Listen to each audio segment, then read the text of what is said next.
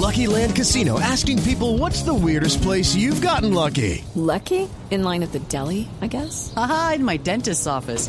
More than once, actually. Do I have to say? Yes, you do. In the car before my kids' PTA meeting. Really? Yes. Excuse me, what's the weirdest place you've gotten lucky? I never win and tell. Well, there you have it. You can get lucky anywhere playing at LuckyLandSlots.com. Play for free right now. Are you feeling lucky? No purchase necessary. Void where prohibited by law. 18 plus. Terms and conditions apply. See website for details. Señor registrador Juan Carlos Galindo, buenos días. Muy buenos días, Néstor, a usted, a todos en la mesa de trabajo de- y a los oyentes de Blue Radio, un buen día. Registrador, estamos a dos días y 13 minutos de que se abran las urnas para la consulta anticorrupción.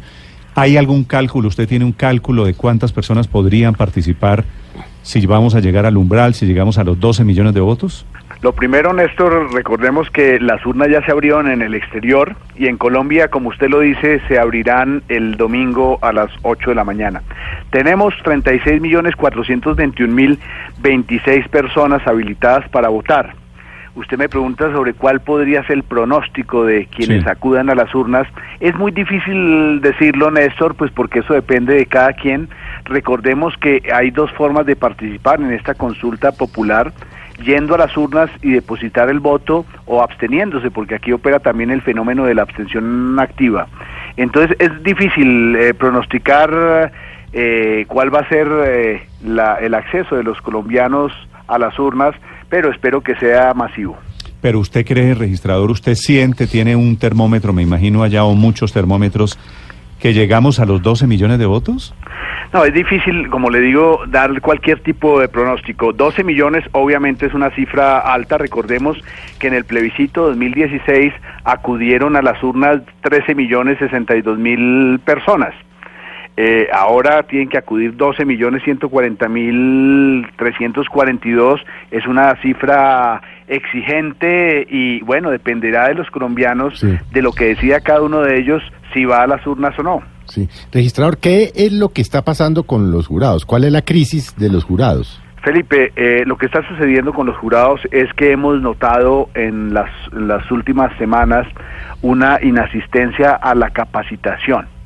Eh, hechas las verificaciones a nivel nacional, tenemos un promedio de asistencia de los jurados a esas jornadas de capacitación del 62.18%. Quiere decir que no han ido a capacitarse alrededor del 31% de los jurados designados. Frente a esta problemática, nosotros desde hace días diseñamos unos esquemas eh, contingentes para atender la dificultad eh, que radican en capacitación virtual. En nuestra página web de registraduría www.registraduría.gov.co hemos diseñado diferentes piezas que Señor le muestran... registrador. Aló.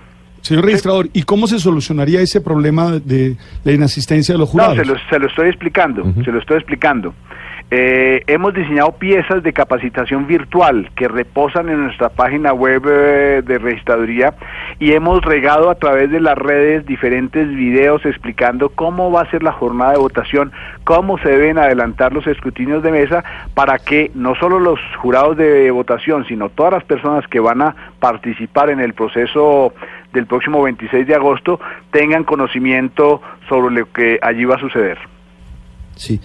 ¿Y eso es suficiente, señor registrador, para estimular a los jurados y para que tengamos la gente suficiente el domingo en los puestos de votación? Bueno, los jurados ya están designados. Eh, recordemos que eh, la inasistencia está severamente castigada por la ley. Aquellas personas que sean funcionarios públicos y que no comparezcan a cumplir con este deber ciudadano podrán eh, recibir una sanción de destitución del cargo y los particulares podrán recibir multas hasta de 10 salarios mínimos legales mensuales vigentes. Luego, estas son condiciones que eh, eh, sugieren que las personas vayan a las urnas. De, de una segunda manera estamos paliando esta dificultad y es con la designación de jurados eh, remanentes. Al momento de designarlos, nosotros ¿Qué es, dejamos... qué es un jurado remanente? Un jurado remanente es un jurado que, que eh, un porcentaje de jurados que eh, designamos en cada puesto de votación equivalente al 10% adicional que van a, que son convocados, capacitados para que acudan al puesto de votación y si alguno no asiste de los principales y suplentes, él entra a asumir la función de jurado. Remanente es el suplente del suplente.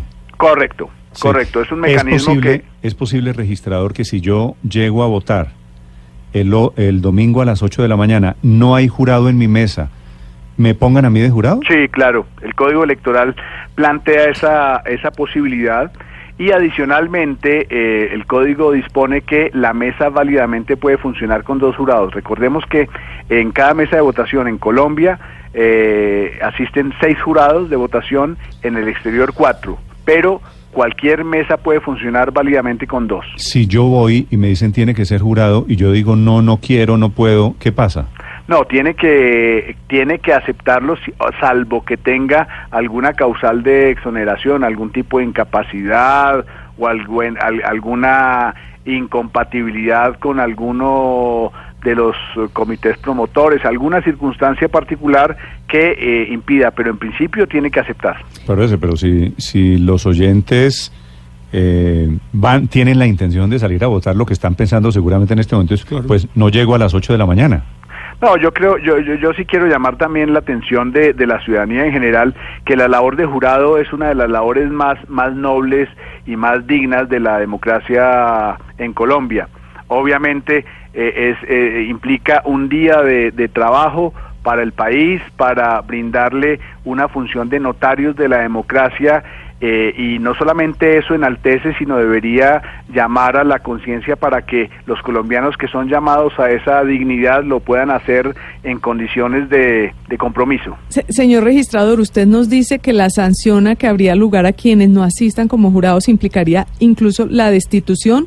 ¿Esto es automático o, No. o pa- hay un proceso para No, hay un proceso. Obviamente tiene que haber, como todo proceso sancionatorio, tiene que haber un procedimiento que ya está establecido en las disposiciones eh, disciplinarias y administrativas, pero obviamente implica escuchar a la persona, verificar qué fue lo que sucedió, por qué no asistió y si no pu- presenta una excusa razonable, puede conducir en ese caso a esa sanción. Mm. Registrador, ¿el, ¿el mínimo de los votos en la consulta es para cada una de las preguntas?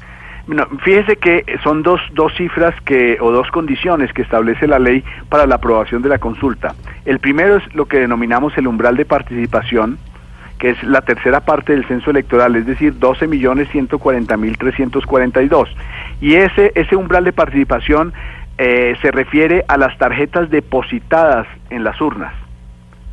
No importa que sea por el sí, por el no, no marcado o nulo, cualquier tarjeta que haya sido depositada en la urna entra para contar al umbral de participación.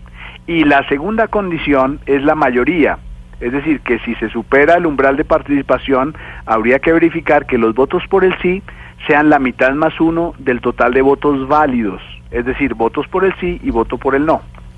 Eh, registrador, de todas maneras van a contar las preguntas, es decir, supongamos que solamente depositan 5 millones de tarjetones. ¿Ustedes de todas maneras eh, contarían cuántos fueron por el sí o, o ya simplemente Sí, sí, por no? el, el jurado, el jurado tiene que adelantar el siguiente procedimiento. En primer lugar, verificar en el registro de votantes el total de sufragantes. Dos, tienen que verificar el total de tarjetas depositadas. Y luego contar una a una las siete preguntas. Y esos resultados tienen que eh, incorporarlos en el formulario de escrutinio de mesa, que es el que sirve de base no solamente para los escrutinios posteriores, sino también para la transmisión de los resultados. Nosotros ese día daremos resultados no solamente de el, el umbral de participación, sino adicionalmente de los votos depositados para cada una de las preguntas, por el sí, por el no, votos nulos y votos no marcados. Si uno deposita un tar- el tarjetón sin marcar ninguna pregunta, ¿eso cuenta como sí o cuenta como en blanco? No, cuenta, cuenta para el umbral de participación, pero cuando se van a contabilizar los votos por cada una de las preguntas sería un voto no marcado.